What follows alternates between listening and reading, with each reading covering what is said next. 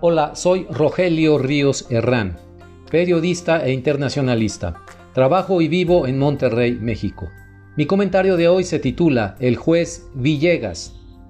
Lo primero que recordé al escuchar la noticia del asesinato del juez de distrito Uriel Villegas Ortiz en Colima fue la similitud de su trágico caso con el de otro acontecido en Monterrey hace años, en el 2008, en la persona del juez Ernesto Palacios López, los dos juzgadores cayeron abatidos por las balas de sicarios del crimen organizado después de llevar en sus manos los procesos judiciales a altos narcotraficantes. Ni Villegas ni Palacios tuvieron la protección necesaria a su integridad física para cumplir con su labor, pero eso no los detuvo en el cumplimiento de su deber. Al juez Villegas lo atacaron los asesinos en su propia casa, a las 11 de la mañana, en Colima, la capital del estado del mismo nombre. Lo mataron a él y a su esposa cuando se encontraban en la casa sus dos hijas pequeñas, a quienes cuidaban una mujer que los asistía. Al juez Palacios, juez del ramo penal en Nuevo León, lo acribillaron pistoleros que lo seguían en una avenida de Monterrey cuando, acompañado de una de sus hijas, se dirigía una noche a comprar una pizza. Su hija sobrevivió brutales, fríos, insensibles crímenes. En ese entonces escribí en una columna sobre Palacios que cuando la sociedad pierde violentamente a un juez con experiencia, integridad a toda prueba y una vocación de servicio inquebrantable, esa pérdida difícilmente es recuperable. Cuando los delincuentes matan a los jueces, cuando en México no hay nada ni nadie que les impida hacerlo, es la sociedad la que queda expuesta y vulnerable.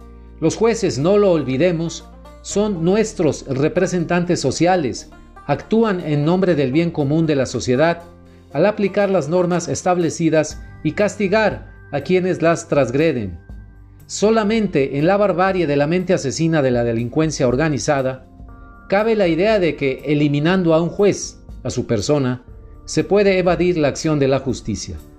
Ello será posible si el resto de los jueces, y me refiero a todos los jueces federales que en México se encargan de asuntos penales, siguen trabajando en el estado de indefensión en que lo hacen hoy, carentes de garantías mínimas para su seguridad y la de sus familias.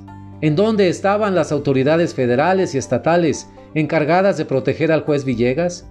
¿Por qué en la capital de Colima se mueven con tal facilidad los sicarios para que, a plena luz del día y en su propio domicilio, agredan y maten a un juez y a su esposa? ¿De qué sirve el despliegue de fuerzas federales, de la Guardia Nacional, el Ejército y la Marina si no protegen a un juez federal cuyo trabajo es procesar judicialmente a narcotraficantes de alto perfil?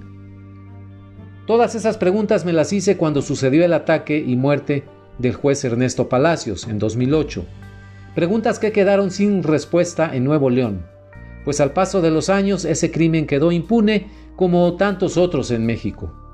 Mucho me temo que, en el caso del juez Villegas, las interrogantes que me hago correrán la misma suerte, es decir, caerán en el vacío de códigos y sanciones a quienes violan la ley. El precio más alto lo acaban pagando los jueces, no los delincuentes. El columnista Francisco Garfias de Excelsior recogió unas frases del ministro Alberto Pérez Dayán de la Suprema Corte de Justicia de la Nación sobre el crimen que hablan por sí mismas. Lo cito textualmente. Siento angustia por la familia, dijo el ministro. Uno como quiera. Saber que en esto arrebatan la vida de tu esposa y marcan de manera permanente a tus hijos es de una consternación extrema. Es un hecho profundamente doloroso. Te ves en la impotencia natural de exigir que esto no siga sucediendo. Hasta aquí las palabras de Pérez Dayan. Los ataques a los jueces valientes son ataques a la sociedad. ¿Cómo los vamos a defender? Muchas gracias. Me pueden escribir a la cuenta de correo electrónico rogelio.rio60 gmail.com.